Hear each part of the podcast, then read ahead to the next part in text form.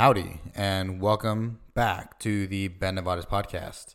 Thank you guys for constantly sticking in there with us. Um, getting better at this slowly, I believe, and so hopefully um, we will continue to grow, get some more super awesome uh, guests on. Uh, last week we had JC Juice talked about his story, um, becoming a professional soccer player, and this week we have um, Nora Moni, and if, if I pronounce, mispronounce that, please correct me. Uh, Nora is JC's significant other, um, and also that is that that's the way I know her. But Nora is definitely her, her. We're about to find out. This is my first time actually getting to talk to her and meeting her. So, the as y'all are learning, I'm going to be learning as well. So we're going to find out who Nora really is. Nora, thank you for coming on. Yeah, no problem. Thanks for having me. Um, so my last name is actually pronounced money, just like cash or anything Hell like yeah. this. Yeah, it's money. So Norma, Uh, I love um, being that I'm from the valley. I love, you know, hearing the thick accent pronounced with my name. it's beautiful. That is super cool. I would have, yeah, I would have never guessed. I don't know why I said Moni. Uh, but Money is, is that's a pretty cool name there. Um, my coach's last name is Savage, and it's like people like y'all that just came away super lucky. I guess it's like it's it's pretty awesome. Um, Yeah. so Nora, you before we started the podcast, you said a little bit. Um, you're from the valley, and you sh- short, like slightly mentioned that and from the mission area, um, and then now. So I guess let's start there. You went to high school, and and um, how did you start your your I guess endeavor to become where you are now? Um, so yeah, I went to high school in Mission, Texas. Um, so I guess I started uh, becoming an athlete. That that didn't that didn't really start in Mission, Texas. I think that was a a lifelong thing. So um, I think J- JC mentioned in the last podcast that I have been an athlete my whole life, and come to find out is that you know I've I've always wanted to do athletic things. I believe my mom told me uh, I told her that I wanted to be in the Olympics with, for for rope, like back when I was like five. so, um, but I think being a cheerleader in in Mission, Texas, I think that just promoted my uh, athletic abilities a little bit more. Um, seeking per- personal training and just I feel like it being a kind of boring, low pace, slow paced town made me just fall into athletics more and that was like the highlight of my days that was like my joy that was my happy place so Why throwing? I mean, that's such a unique. I feel like people see runners and people see I don't know maybe weightlifters and that they. I think people know maybe uh, the the gymnastics. Not very many people know about throwers. How did you get introduced to that world? Very true. A lot of people hear track and field and just think that it's literally just maybe some sprints that maybe some hurdles and maybe some jumps. Those are like never heard never seen. But that's okay. I i to throwing actually i wanted to be a hurdler. So i got introduced to track and field back in middle school where i wanted to do hurdles but the coach that was supposed to coach me told me i jumped too high. So i was like okay whatever. I'll just go to where my actual like friends are and my friends were at the throwing ring so that's what that's what happened with me i just went to where my friends were and it ended up changing my life you you jumped too high yeah, so you know, going over the hurdles, you're not actually supposed to jump high over them. You're supposed to just go over them enough to graze them and can, like keep your speed. The higher you are, the less speed you have because you have more like there's more time between you and the ground basically. Gotcha. So I was jumping too high and she refused to coach me there, so I just went to the throws and gotcha. ended up excelling there. That's pretty cool. So then, how did like did you start with hammer throws, or did you start? Or, uh, if I remember correctly, you are a hammer throw, correct? No, no I'm okay. actually a dis- discus thrower. Discus thrower? Yes. Very cool. Okay, so then my my apologies. I think I think we talked about Gwen Berry, and that's where I was coming from. Um, so discus throwing, and did you just fall in love with it? Was that what it was, or was it more of the community that you had with your friends there? Um, I think I if I fell in love with anything about discus, it was about being able to succeed and excel. Like I, I ended up having a lot of success, especially while young. So like seventh and eighth grade, I was dist- district champion both uh, both years after just learning how to do the event. So you know, I I feel like winning is is motivation in its own. So that's kind of what happened, and then of course I learned more, matured more, got more into it, and that was never the only like event that I did, even though it's my specific like discipline now. So what else did you do as well? So um, in middle school, through middle school through high school. So I started off. I ran the 800. I did triple jump. I did the 100 in eighth grade and ninth grade, and then I did the four by one. Um, I did shot put, and then I high jumped at one meet, which was really cool. Um, but I've done basic every single event in track and field. It's just when I went to college, it became um, became my discipline. So in college, I capitalized on javelin, shot put, and discus. Wow, that's wildly cool to do all three throwing. Or like I think that's all javelin, discus, and and what was the other shot put? Uh, shot put. Yeah, there's more. I tried hammer and I tried the weight throw, which is basically a 25 pound indoor hammer. Um, but I, I didn't do I didn't do it. Like I didn't focus there. I guess I just kept my focus to discus and shot put because they are pretty different. So walk me through what discus is for people who I guess who, who might not know what discus is. So you, you you step into a ring and how does how does all of it work? So basically, it's it's like a frisbee. So it's for the females, it's a one point. Um, yeah, it's a one k frisbee, and then for for guys, it's a bit heavier and a bit bigger. But you basically walk into the um, you have the disc in one hand and you throw it from out to in. So for a frisbee, you would throw from in to out, like inside of your body to outside of your body. For the discus, it's more of like you're slapping um, in, in the slapping motion. So yeah, you walk into the ring, build, build some momentum, and create a rotation, and then release a discus. so why did you decide to end up going with these three? I mean, so you, how does it work to focus on one of the three. So I, I don't know. Do do people at this stage, once you've gotten into college and you're starting to throw more professionally, um, why not focus on only one type of throw and why still do three? Well, I'd say you know at the collegiate level, it's more of a team based thing. So anything that I was doing there, it was it was for the team. So if the team, so track and field, when you go to meets that are championship meets, there's score so for every event that you do, for first place, you get 10 points as an individual. Second place, you get nine points. Third place, you get eight points, and so on and so forth. And the scoring goes all the way to, uh, yeah, ninth place, which gets one point. Um, but I think in college, I mainly did it. It was more of a team aspect. And then indoor, there's only shot put, there's no discus. So indoor, we have two seasons in college. We have indoor season, which is like starts from December and goes all the way to February or March, um, depending if you make it to like nationals and whatnot. So uh, and then you transition from indoor to outdoor from March to basically June. Um, when the next NCAA uh, event is held. But so in indoor, there's only shot put and there's only weight throw.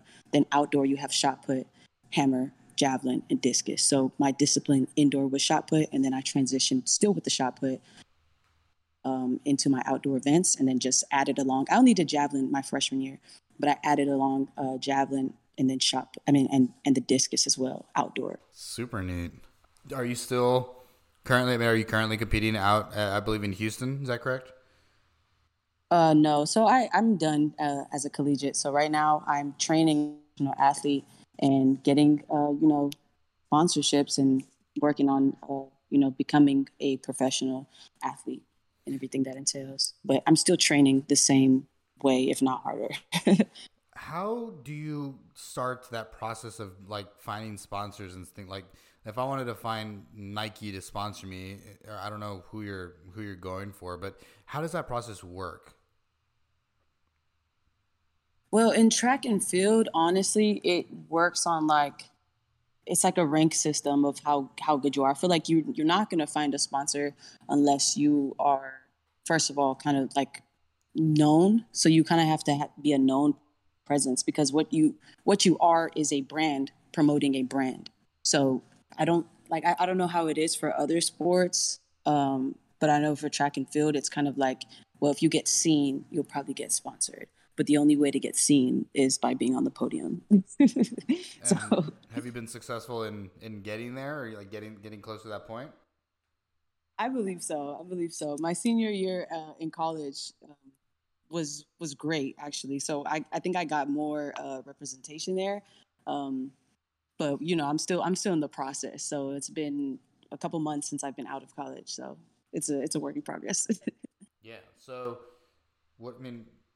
So what what is that? I guess in what what is your training entail currently, and, and how like how do meets work? So I guess two different questions. Uh, what does your training currently entail, and, and how does it different? You said working harder. Um, what do you mean? Like what what are you doing currently? So currently, I'll have um, about like four throwing sessions a week, and then two to three lifting sessions a week, and two therapy sessions a week. And then I have a prehab session as well. So I have at least four or five prehab sessions. So seven days in a week, I kind of split my time accordingly. The difference, I guess, now being a like a, a single professional uh, athlete versus being a student athlete in college is that my time was demanded in other places all the time in college from proactive meetings to or just advising meetings to class to team meetings to uh, meeting with the nutritionist to having just like team function having to be present for for this and that or you know always kind of go. So i feel like maybe um now i just have more time to actually work on my craft without that distraction. Even though it was a good distraction, it was still kind of a, a, distraction from what I needed to get done because sometimes, you know, my time would get short, cut short in the training room, you know, with the PTs and everything because I had a team meeting coming up or just was busy mm-hmm. doing team stuff instead of focusing on myself. So I think now that I have time to focus on myself, it's yeah, it's just it's just, it's better overall. What was the other question? Sorry. uh, I forgot it to be honest with you. If you don't mind me asking, how do you afford to be able to still do all these? I mean, that that's a hell of a lot of sessions in a week. I mean, just thinking uh, right now, I think I'm doing like four sessions a week right now with no four yeah four to five sessions a week right now with in, in the gym, and I'm just doing I'm trying to also become a professional athlete, um, trying to get into the world of weightlifting. I competed in powerlifting for a while, um, made the Team USA uh, powerlifting team, and competed internationally. Um, but now I want to move over to do weightlifting, and um, so a, a, lot of this is, is partly, I guess, more kind of selfish. I want, I, like, I'm trying to figure out how are you becoming sponsored, and how are you trying, how are you able to afford all of it? Like, the, I feel like a goal in my life is like be able to to not work and and to I guess my work would be my training, right? And it's it's so demanding and so much work. Like it's it's aggressive. It's an entire lifestyle, and it's you, and you're the only person that get like ha, like is the person that's in charge of, of waking up in the morning or taking the session to go work out and having that flexibility, um, but also having jobs is so difficult. So then my question to you is how are you able to to do all of these things and have all of these sessions and be able to uh, financially support yourself honestly i've been really really blessed and like that's really all i can say about that like my my gym i have a gym membership um, here uh, in Houston, and it's just like it was it was just a blessing to kind of meet up. But it was it was paid for like as a as a yearly um, payment. So it's like not something that I'm, I'm worrying about currently or have to kind of do monthly. And then um, as far as uh, like uh, meeting up with the therapist or chiropractor and stuff like that, I've been just really blessed and fortunate. It's not going to be like that um, for for forever, um, but as of right now, I've just been really blessed uh, in having those things kind of accessible to me. So are these like do you have like local sponsors? Is that is that a thing? Um I I've heard of that, but it's not my reality.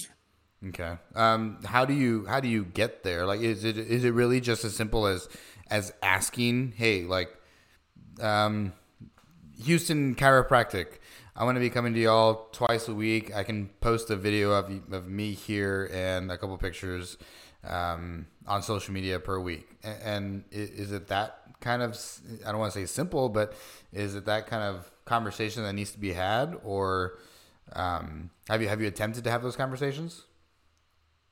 Ben, I have no clue. Like, I think that's a really good idea. Like, that's a really because especially nowadays with you know social media being like the the promotion site for business, I feel like that would be a great idea. I might have to think about that further. But that no, right now, no, that's that's not anything that I've ever heard of. This is my first time hearing of that idea. Cool. So, um, I guess the reason that I that that comes to my mind is when I was first competing at my my first worlds um, in 2014, um, or even nationals uh, uh, along to get to worlds. I would go to local businesses and back down home in Elsa, and there was several businesses that ended up sponsoring me, giving me anywhere from fifty dollars to a couple hundred dollars, and it yeah. ended up adding up so that when I um, when I went to compete, I, I mean, it, they, I was able to afford all my travel, um, living, um, any expenses that I had, that I had while I was over there, and they were all from local businesses. And, and in my mind, I automatically go to thinking, oh well, Nike is the sponsor that I want, right? Because Nike is the the bigger amount of, of money. But I think you know it, it could very well work that you know the the gym that you're at they're able to to sponsor your um your gym membership. You're just like hey i'll post about you you know? Um and then you, it's not a direct payment that you're getting but it's also um a relief of a payment. So i guess kind of the same thing right? Yeah that that's actually really smart. So i know like the valley is really big on that. I, I, there's like several businesses or even restaurants that I'll walk into in the valley and see just like a banner of somebody of like maybe their high school cheer career or their or their you know high school football career and it's like a sponsorship poster. So i see a lot uh, more of that in the valley. But as for out here that's just something i probably need to ask for or ask about. Or shoot, i mean even people in the valley. I mean there's i think you know if we can find someone to get you like get you a poster made or something like that. Um, get some posters of yourself kind of printed out, and I don't know how many medals you have, like, and just like picture around them. Even though I think it like sometimes um, as the athlete taking that picture, it kind of feels like um, I don't know. For me, at least, it's it's like I'm like I'm boasting or I'm being like cocky, and it's just like, well, at the same time, that's if that's part of the if that's part of the the the game, if you will, to to get sponsors, then you know, like if if you can go back down home, you know some business owners that would be happy to have your your poster up there and give you a couple hundred bucks to kind of move like do your thing. Like i think that'd be super super sweet you know? Um, and i think people from the valleys are, are, i think more nowadays people are trying to support e- support each other and continue to grow and, and outside of the valley. Um, i think sometimes that's not always the case uh, unfortunately. But um, I think there are, there are definitely people out there who want to see other people from the valley succeed. Oh yeah. So. Oh yeah, absolutely. What are your current plans? How how like so you're training all this all this much. Um, how does it work to to go and compete? When's your next competition, and then how are you training for it? Um, my next competition is in March. So I've had from my last and my last competition was in July. Oh so gosh. I've had from yeah, so from July now it's October. Um, I've just been training. Uh, so off season training is a bit different but, uh, than in season training. Of course, it's more hypertrophy um, and a lot more of you know fixing some fixing things that were maybe like a, a problematic in my body from before. Hence all the therapy, other stuff. Um, but I guess my next competition is just being consistent and doing this thing every single day with a routine. So, and my routine basically looks like, you know, wake up in the morning, like 7.30, do my morning routine, um, you know, spiritual practice, pray, um, get ready for the day, and then come to the gym when the gym opens, uh, do my prehab, take a little break, eat, then go throw, come back to the gym, lift, and then by that time, it's basically time to go to sleep and start over. Sometimes I have uh, like time in the day to edit videos that I made, uh, in my training session, but from really it's just a, it's a nine to five job. So um, wake up in the morning, seven, get to work at nine, get back home by nine. Um, but I'm really done working by like six. Damn. So are you pretty strict with your diet as well? Oh yeah, absolutely. So I'm I'm vegan right now, um, and I went vegan back in 2020, and was influenced by JC and then um, a couple of other people, and then also what also like what also influenced that was contracting COVID um, in 2020. So I knew, you know, in order to get some some of those toxins that are binded by mucus in, in my body was to stop eating, you know, dairy, stop eating meat, stop eating a bunch of the things that just help create and bind excess mu- mucus. Um, so yeah, I went vegan like the day that I that I got COVID and had like a juice detox. And after seven days, I was I was basically recovered, and then I just stuck with the diet. But before 2020, I had been meal prepping um, for myself all basically all throughout college. So I started meal prepping for myself consistently 2017, so much so that it actually became that, you know, people saw what I was doing and liked it and asked me to actually cook for them. And then it became a business from there. So I actually have like a small business where I meal prep for people, uh, which is pretty cool. And that just came from, you know, me doing me, me being consistent and doing something good for myself. That is super cool. Like the way things play out, you know? That is yeah. That is awesome, and you are already doing it. You just get you know a couple extra chicken breasts or a ch- couple extra whatever, and then now you have you can sell them for whatever you're selling them for, and make also also make a little bit of money. Pay pay for your own groceries, you know. Oh yeah, yeah, exactly.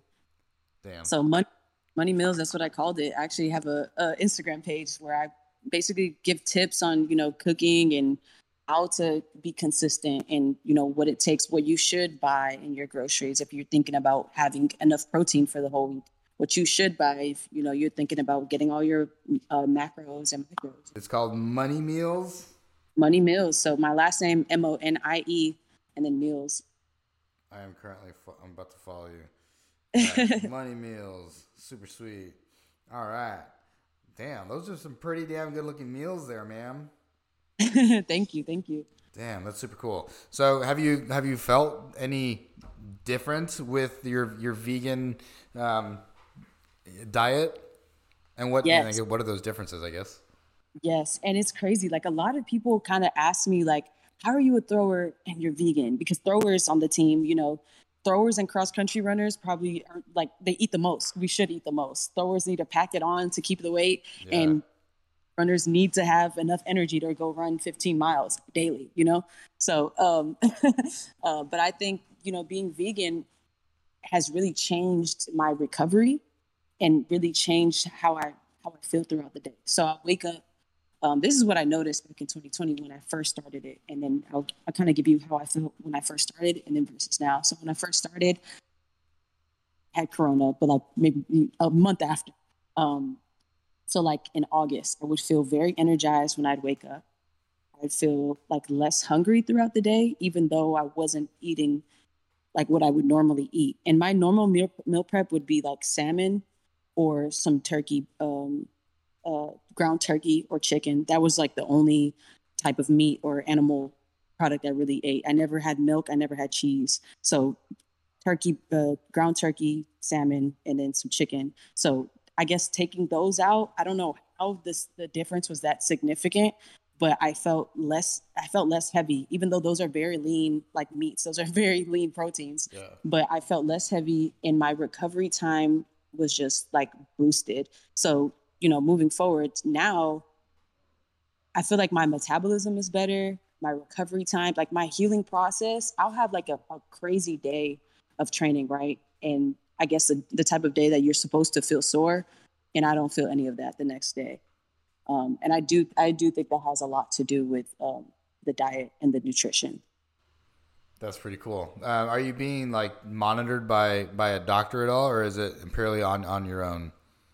It's on my own. Um, so my education is in uh, kinesiology. That's what I studied in college. So I have a good background base. I'm I'm learning more, of course, but I have a good background background based on like what I'm kind of supposed to do as far as like um, like the regulations for you know sports and you know dieting if you're uh, if you play a sport and dieting versus you if you don't have a sport and stuff like that and then you know of course the my intake i feel like i have it monitored by myself but i could i could go for more uh, help i had a nutritionist at, at u of h who really guided me um, on you know everything that I that, that was missing. So I did have quite a few things missing, especially going vegan, like a couple of vitamins like B12, which is usually found in animal products. Yeah. Um, so like I, I went to her for advice, and she gave me really good tips on you know what to what to have like um, to supplement what uh, my diet. Yeah, I mean it's pretty helpful that you have you've already worked with somebody in the past, and so you kind of already know what to look for. And then yeah, with with the background in, in kinesiology, um, in, in most kinesiology programs, you take a couple nutrition classes, sport nutrition, and I guess like overall general nutrition. Um, yeah. So I mean, you have the practical knowledge from working with somebody before, and then also uh, the book knowledge be, being in during your undergrad. Um, yeah. Did you also I don't know. You, what, tell me about your, your, I guess your education. I mean, I know obviously the, the, the undergrad in Kines. Did you also get a master's? I don't remember if I remember JC mentioning that or not. Yeah, so I'm actually so I'm in school right now working on a master's degree in human resources. And it's it's funny because I guess I've I've just studied the human. so went from the human body to I guess the the human brain. um, cool. So HR has a lot to do with uh, HR is pretty neat. I mean, so I took a, I did a, uh, not an internship, but a study abroad uh, with the human resources department, the HR department. Um, I just, I knew, I wanted to do something before I graduated, and we ended up going to the Olympic Training Center in Colorado, and we spent a week. Um, at the you know we stayed in the dorms and we got like I got I was the only person really that would wake up in the mornings and go work out but you got to work out in the gym and use all the equipment and it was the coolest experience and we got to eat lunch with all the with all the athletes as well and wow. just watching like being in there and like all these people behind the like all the chefs behind the t- uh, uh, behind the cafeteria are all RDs and kind of look like every like everything's so calculated and you see the macronutrient breakdown and why things work the way they work. It was the coolest experience. And then after that, I was like, oh my God, either I need to work here or I need to become an athlete so I can live here. Uh, one yeah. of the two needs to happen. That sounds awesome. I've never been to the Olympic Training Center. Uh, that sounds that sounds amazing. it was the most fun experience I think I've I've had in, in like ever. We uh, we also did a presentation um, over uh, auditory and visually impaired athletes and getting them to join um, our sport. Uh, we we we actually did weightlifting. Um, so they, a lot of times they think that they are completely disabled, um, so they would need to go to the Paralympics to compete in that sport. But fortunately, because there's so many different commands, um, there's the hand signal, there's the auditory, the the ding. Um, so even though you're auditory disabled, you, you can still you can still compete. So that was a presentation that we that we ended up doing, which was super fun. Um, would you want to go visit? I mean, uh, uh, do okay. I guess one, another question: Do do um, track athletes live or get placed out in Colorado? So Colorado is not the one for track athletes, I don't believe. So the one in uh, California, Chula Vista, is where track athletes um, go. I actually have had a couple of friends that um, either lived over there or stayed over there for a period of time. How do you qualify to get to that point? Yeah, I honestly have no clue. like I just it just seemed like I don't I don't know if there's like a fee you pay for the for like the dorm living or like it's paid through sponsorship by you know team usa or what but i really i really don't have a clue so i'm i'm cameroonian so like everything that i kind of do is not like involved with with USA. I, yeah, so I compete for for Cameroon. Gotcha. Okay, so how I think a little bit. I didn't ask JC this, but how does that work? You living in the states and having residency in the states, but also competing for a different country. Um, how does that work? So um, basically, this past year I got a chance to to travel um, to Cameroon and meet up with like the uh, Olympic uh, committee and then the president of sports and then like the the coach for track like the official coach for team coach for track and field and stuff like that. But as far as like how it works you know living in a different country than i compete for i feel like as as an independent athlete especially you know track um i feel like i can train wherever. So that doesn't really matter. I feel like where where i excuse me when i meet up with the team um though that's where you know that involvement aspect kind of like gets thrown in but um as far as training goes, I don't think it really matters where you train as a track athlete. Um, you could be, you know, from U.S. and train in Canada, and you know, as long as you're training, you know, that's that's what that's what matters.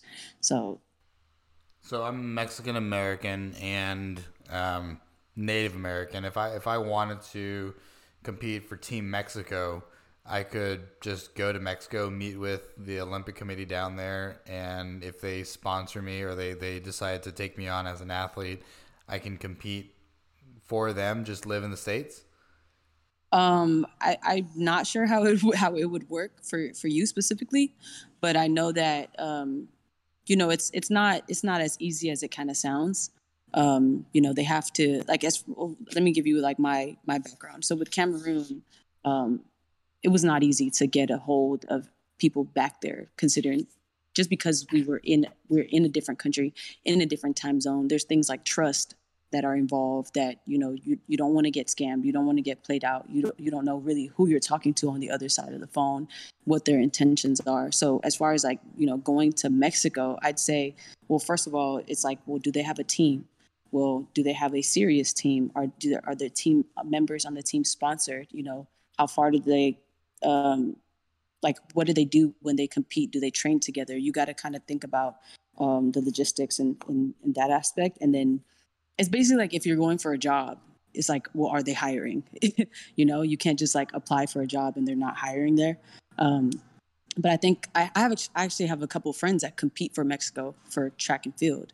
And the way that i guess they got found was just by you know being on the podium being so dominant in the sport in usa and then somebody finds out their nationality and then you know team mexico gives them a phone call sends them an email you know finds them on instagram shoots them a dm or something like that so i don't think it's just as simple as like or maybe it is but um, i don't know i guess that's for you to find out but just taking a drive like to mexico and then meeting up with people it's like yeah, I don't know. How, I don't know how else to describe it, but it's yeah, not. It's, that is insane. You, you have to be elite of the elite to get invited. I mean, it sounds like more of an invitation than anything else.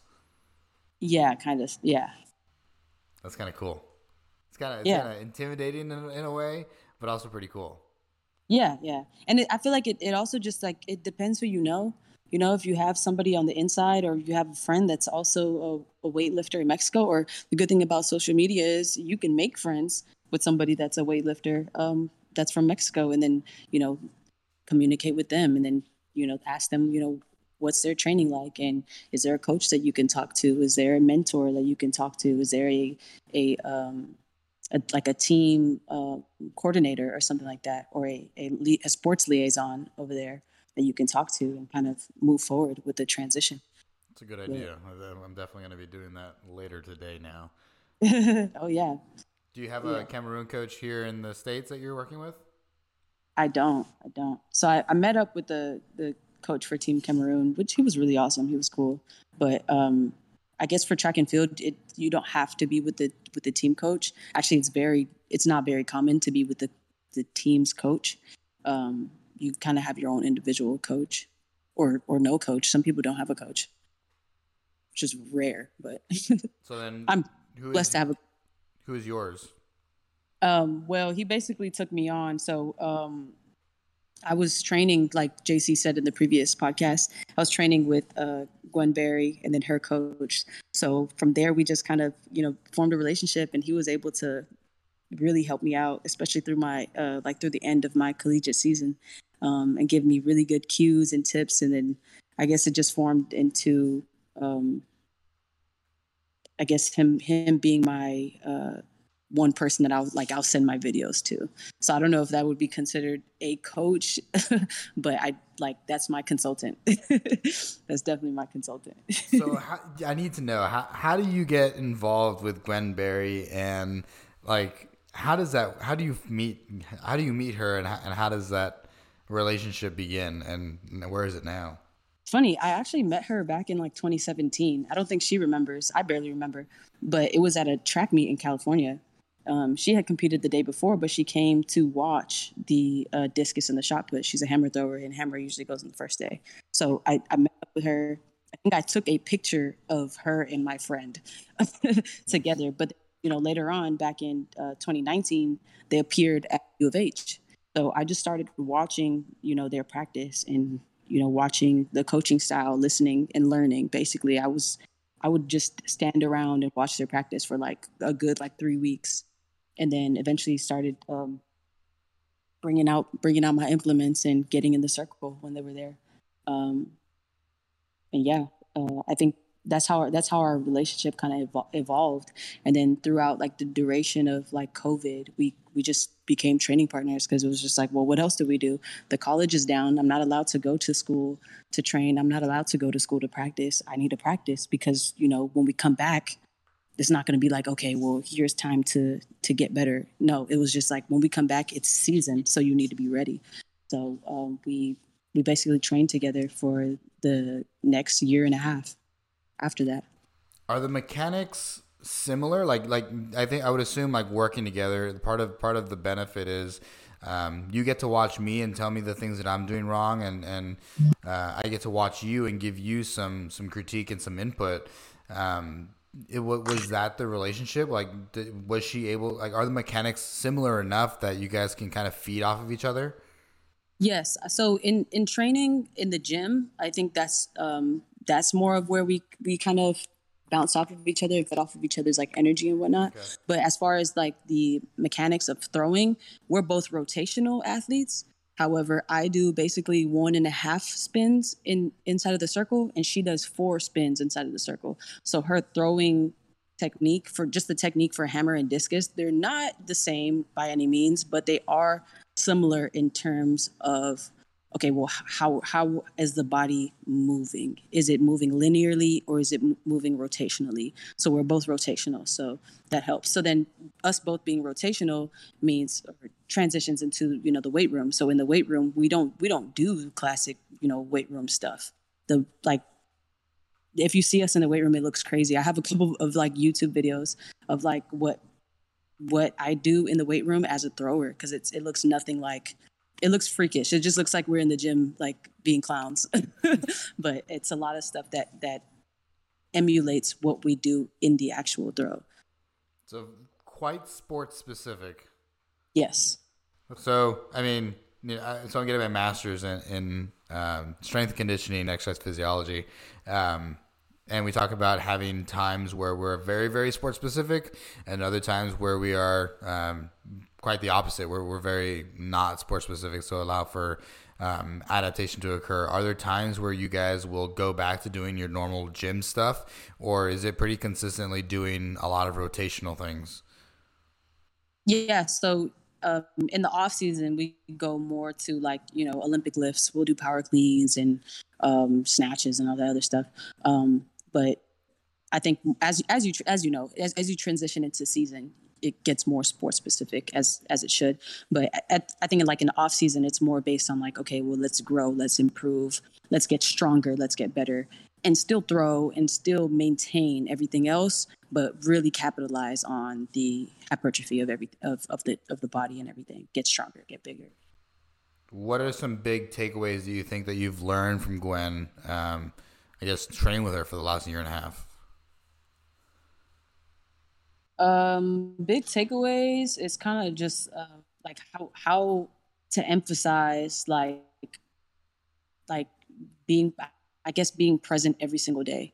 I feel like sometimes like being that I met her as a collegiate athlete, um, I guess some sometimes you know I would be kind of lethargic maybe at practice, maybe due to classes or due to you know just school or just being so busy maybe only getting four hours of sleep the night before because i had a final or something like that and then still having to turn up to practice but i would see her there at practice and she would kind of be like you know game time game face game ready um, all the time. So that's one of the that's one of the huge things that i learned from her as an athlete is just uh, how to kind of be game ready every day. So there's a lot that goes into that like the preparation for it all.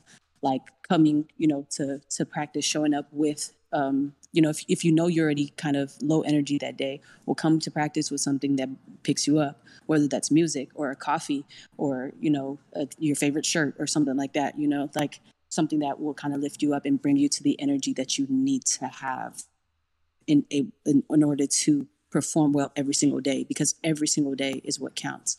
So I think the biggest thing that I, I learned um, from from Gwen was to just be ready and prepare yourself to go hard, basically. I think JC also mentioned something very similar is learning how to just be present, to be there, um, and how his at the time his, his, job didn't allow him to do that. It was always looking into the future. Um, I wonder if, if that's something that's similar amongst all athletes. Um, I wonder if sports is allows people to to get into a, a, state of mind that they are present that and that's the reason that you know we're we're designed to be these um, I think we're all designed to be athletes. We're all designed to move. Um, our society has not allowed us to, to like, uh, tap into that. And now we're just sit down and um, more desk jobs than anything else. But and so I think that adds to more anxieties. But the fact that we move on a daily basis and, and you move more than most people do um, and and sometimes I feel like you move more in a week than some people do in a month. Um, yeah. It's like your your option, your only option really is to be present because if you get into that ring and you aren't, you're thinking about something else, you could hurt yourself or hurt somebody else, and like that being that being present is is so powerful. Exactly, exactly, and especially because the risk of injury is there and it's high in everything that we do. Like being in the in the gym, doing a, like a simple movement that we do every day.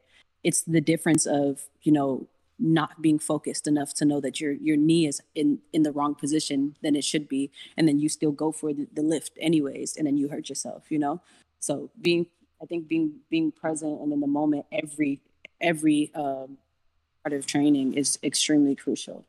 Um, but I think the things that we do, at least how we train, uh, how I train with Gwen and everything, kind of promotes that. And a lot of things that we did in the gym were high focus. Like you could, you, we could not do them if we weren't focused. Like there was no possible way of doing it without focus. So that's just to show, you know, the stuff that we were doing in the gym was pretty unorthodox, but it was more than just the body. It was the mind and the body. I really want to see some videos of what you guys are doing for rotational stuff. I'm gonna look up your name on YouTube and, and see if I can find any rotational things because it sounds. I mean, it's foreign to me, so at the very least, it's it's introducing something new. Um, but I train a lot of um, golf athletes and tennis athletes, so like adding some of those rotational things, maybe not to the same degree or same intensity that you guys are doing them, but something that I can like adopt to my own training and kind of help my my athletes grow in that world um, could be super beneficial. Oh yeah, absolutely. So my my YouTube page is growing. Uh, so right now, what I have up is my hypertrophy slash off season and postseason phase because I just started doing it right after um, my collegiate uh, year ended. So I'll, I'll be posting more of the you know specific um, in a linear like plane of motion. So it's like it kind of it kind of doesn't make sense to do what everybody else does in the gym if we don't have a sport that is on strictly in one direction especially tennis you know having to do backhand and you know turn your body and then golf the same thing. I actually uh, met a um, tpi certified um, trainer in, in the gym that i'm at now and he he talks a lot about that and he shows me a lot of cool stuff um, that helps just with rotational athletes in general. And and being and one thing about rotational athletes is like you have to be able to bring power from your feet up to whatever the implement is like wherever the implement is being released. So from your feet to your hands, but it has to go through like a lightning bolt from the ground to your hands in golf. Same thing with tennis. And you're not only do you have the racket, but you have a ball that you also have to hit with control. So it's like, but it starts with the feet, the pivot, and the, that motion is so important in tennis. And then likewise with the throws, we have an implement in our hands, so it's it's from the ground and it goes up. So it's like if if you don't have, if you're not practicing and con- constantly emulating that feeling, and I have to say it again, the feeling of it. If you don't have the feeling of it, then you won't be able to do it in your actual sport. That proprioception, that feeling, that that that understanding where your body is in, in, time and space is so vastly important, and I would say one of the hardest things to learn as an athlete. And I think that's what makes those elite athletes elite. It's they have that they can feel when their foot is off a a half, you know, I don't want to say a half centimeter, but like they can feel when their foot is off angled in a certain way. Um, something so minuscule that many people probably wouldn't ever notice unless you, like you they really looked at it and took the time to be, oh, I see. Um, but yeah, like those elite athletes, the reason they're elite is because they understand where their body is at every single point in the movement, and that translates into I mean, I think into into everything that you do, it's like you become this so self aware of where you're at and what you're doing and how you can be better. And um, I think it, I mean, it, I think it's the coolest thing. Obviously, I mean, I, I do it too. You know, it's, oh yeah, it's the best. Absolutely, so, and you know what I about like the the mindfulness, like in the gym, it only promotes that because. Uh, quite frankly, our, our sport, if you're if you're a rotational athlete or you play tennis or golf or you um, like gymnasts like you you already have that in you if you're doing the sport you know you you, you really can't be a discus thrower without self-awareness. It's not going to work out. You really can't be a tennis player without good self-awareness or you know just having that type of proprioception to know well i'm on the i'm on, i'm at this end of the court so there must be only 12 feet to my left. How far can i move you know? Um but yeah i think it's already it's already kind of built into us athletes that are rotational, but we have to continue to build it and grow it to to grow completely, you know. So, having such an intense sport um, with a lot of rotation, something that's not normal for most people to, to move in, um, have you had any significant injuries um, at all during your career? Ooh, good question. So, um, my entire life, I've never had an injury, thank God. Um, however, I've been hurt very many times. I've been hurt, and a lot of a lot of times, like I'll go back even to like in high school. I played I played like three sports at the same time, and I played club traveling volleyball where we practiced in a church. Um, so the gym floor was tile. So I went from volleyball practice to running uh, sprints to throwing to doing triple jump, which basically broke my shins. And. I knew in my heart and in my bones that I had stress fractures like in my in my shins and my tibia. But I I didn't go to the doctor because I didn't want them to put me out. I knew if I went to the doctor, it would take me out of the sport, take me out of the season, and I wasn't having that. So instead, I just rested um, and then competed whenever I felt good enough to compete. Um, but then, you know, later on in my career, I faced like I faced a lot of overuse injuries, or I, I guess it would be called overuse injuries, but I don't I don't call it in, an injury unless I, I was you know in the hospital or I had to have surgery or something like that. So never had to have a surgery, thank God. But um, I have been hurt. My, my latest injury was my basically my body being misaligned so I don't know what term to kind of call that now, but I think the way that I the way that my posture was in the weight room was was not I, I don't think I was training in the weight room with enough discipline and with enough um I guess focus on my posture. So a lot of the a lot of the my pathways for power were kind of instilled in a way where I wasn't in good posture. So it was just like, well, I can like my best like squat I have a video of it. It was 445 pounds.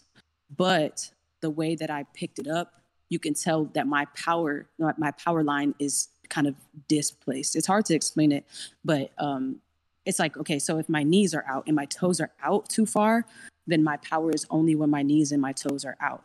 However, if I'm trying to do a sprint, my toes and knees are shouldn't be out. They should be straight pointing ahead in front of me where my nose is pointing. So how can I trans uh, transfer that power through my posture if it's not used to putting power out in that specific alignment? So that's that was my that's my current or that's the injury that I've um, had as of like lately. So um, that's what I've been working on. That's what I've been improving on, and now it's now it's better. But it just took a lot of decalcification in my in my hips. Like I had basically de- um, over calcification in my hip, my right knee, and my right ankle because of I guess just how I was doing things, and my body just was compensating. So I guess athletes in general, like we're really good at compensating um, things, and the human body is good at compensating. Your your body doesn't like to be in pain, so it will avoid pain at all costs, and it will protect the spine at all costs. So I think that's just one thing that my body did that resulted in quote unquote injury, but I was just really hurt. but now I'm, I'm fixing everything now. But yeah, no, no, no major injuries, thankfully. That's that's super awesome and, uh, and a blessing. I feel like not many people get get to have that. Um, did, did you say you squatted 445? Oh yeah. Gnarly! Holy crap! That is yeah. crazy. Do you guys compete in weight yeah. classes by chance? Um, no, um, but I I did do powerlifting, so that was like my one time that I competed with in something that like considers weight classes. But track and field, no, not at all. Holy, I mean, I don't want to ask you how much you weigh, but that I mean, 445 is just that's a fat number. Like that is a, I don't, I don't know if people understand. Like that, it's a fat squat for, for one for a female. Um, but just looking at your picture, it's not like you're you're this massive lady. I mean, that's crazy wild. Yeah, I didn't I didn't really understand how big of a number that kind of was just because like all of my teammates that at the time were literally squatting that if not higher.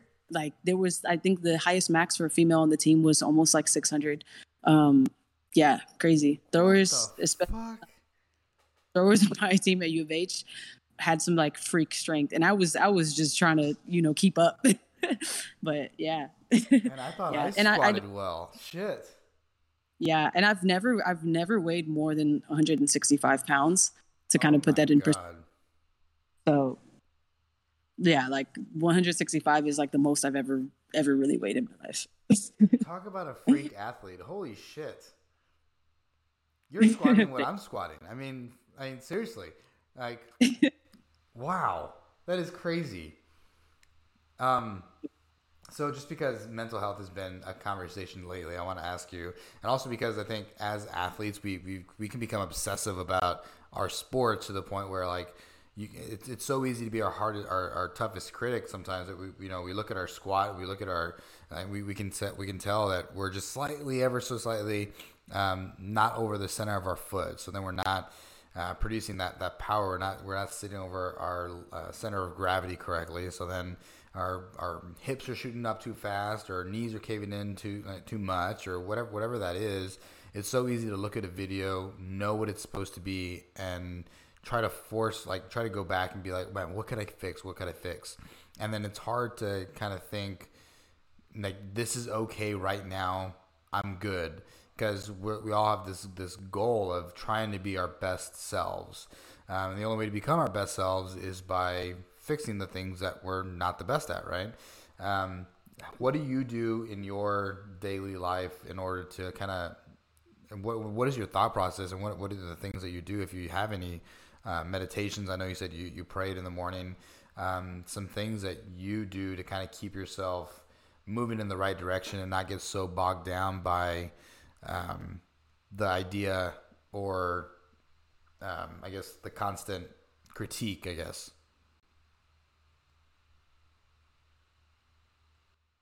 Hmm. Good question. Um, so I guess I I really had to do some self evaluating and um, basically put to rest so much self critique. Because one thing that will not help, like help performance in track and field, is overthinking. Um, I actually had a coach that said, and this stuck with me ever since like high school. He said, "If you think, you stink," huh. because that's that's just what it is. If you think, you stink. So um, just kind of having a free mind. But I think um, in order to, or just my way of practicing that uh, was by focusing and picking my places to really put that kind of uh, detailed focus. So that detailed focus, I'll have it in the weight room, and or um, while I'm doing my prehab, or while I'm at the chiropractic facility working on um, my body posture and you know fixing the little things um, within myself. But um, um, sorry, somebody just walked in. Um, but yeah, in the throwing room, I mean, the, in the throwing ring, I try to, my best to kind of release everything. So all that focus and detail, I have to trust that everything that I was doing in the weight room, everything that I was doing in training, is, going to benefit my my sport. So if I trust that that's going to benefit my sport, then I shouldn't be worried about it. I shouldn't be thinking too much. I feel like there should be an alignment of uh, focus, but not a overbearing like focus. It's kind of just like being present, being in the moment, and letting your body do what you've taught it to do. And then you get better every day like that. So some of the things I kind of do, I actually have um, a list of things on my phone. So my home screen is um, my rules, basically. So I can't see it right now because we're on the uh, podcast call. But one of the first things is talk to God before talking to anybody else. And that's just, you know, what I do to kind of be present with my spirit. And then being present in my mind, I, I started writing a lot more. So I'll write in my prayer journal and I'll write in my personal journal. And then I also have my training log, I every day. So that kind of helps with the mental side of everything before I even get to the physical. So I feel like the physical aspects of everything should kind of be last, and they do kind of come in last when uh, you think about it. And I can talk about that stuff forever. Um, but yeah, so I go from spiritual to mental to physical, and then I feel like the emotional is just all around um, all of that. But uh, I, I basically graph my days in in that way. I like it. That is super neat. I, I, I think there are some things that I can adopt in there. Um, I think writing more is it's something that I've done, and that's something that's definitely helped me. Uh, you know, like you put your thoughts on paper, and then they're kind of they're kind of gone a little bit. Uh, they're less to think about because they've already they've they've come out. Um, so I think that's that's super useful, and maybe a tool that other people could use, whether you're an athlete or not. I mean, I think writing and, and taking time to sit and think what prayer is, I think, is really meditation, right? Um, and yeah. so even if you're not religious in that sense, it's still a good mental thing for people to do in, in their daily life. Just take a second and think about the things that you can be grateful for and um, you have a roof over your head. You can feed your feed yourself. You you, you might have a job. You might I mean, and if not, then maybe you're looking for a job. Um, you know, like there there are so many things that we have the opportunity to be grateful for, but we it's all it's always easier to look online and say, well, I don't have that. I don't have this, right? Um, but taking that time yeah. in your daily life to to pray and to meditate and think about, you know, this is where I am right now, and yeah. this is a hell of a lot better than it was a year ago, or I'm getting better than I was yesterday. Um, little little progress, little gains, uh, ultimately is the idea, right? Absolutely. And one thing that I found that kind of helps me kind of bring that to reality, just that you know we're I'm better than I was 300 to 65 days ago. So I, I was like taking pictures a lot. I was taking a lot of pictures of myself and not posting them. Like I just have pictures of myself of maybe one thing I did that day or one thing I ate that day. And it's cool because um, if I was doing that on Snapchat or even on my on my regular phone, like Google Photos will pull it back and you know show me what I was doing up to five years ago. And it's really cool. Like th- I think it was just yesterday. It showed me uh, or Sunday because Sunday is usually my meal prep day from five years ago today, and then four years ago, then three years ago, two years ago. I, I was meal prepping on every single Sunday of that same, like that same exact day. It was the same exact thing. Five years ago, it was salmon, rice, and broccoli. Then it was like turkey, like asparagus, and like something else, and then turned into like, you know, a bunch of vegan foods. but um, yeah, and then like... another thing that I go for it. Sorry. Sorry. Go ahead. Oh, okay. So what else? Uh, the other thing I was saying was like, uh, for my roots, I have something called Ghost, so on Instagram or on social media or Facebook or whatever it is. Like, so I'm not on there so much. I have a I have a rule for myself that is um, that tells me well how much. A, a lot of people pay attention to like their screen time and stuff like that. I honestly don't even know wh- where that is on the on the um, settings. I kind of have to search it or Google it. But um, one of the things I have on there is post and ghost. And honestly, I haven't posted anything on any social media site since like July or August. And that's just because like I've I've literally been working on myself without, you know, the um, acknowledgement of anybody else or really seeing what anybody else is doing. Like I'll I'll get on if I have a message, a direct message or something personal going on. But if if not, then I'm not on there because that that I guess trans that uh, social media can kind of put you into is not something that I believe is is very healthy, especially as a as an athlete who needs to be um, mindful and present of where they are currently, so that they they can finish that you know that season that they that they're in in their life in order to move forward.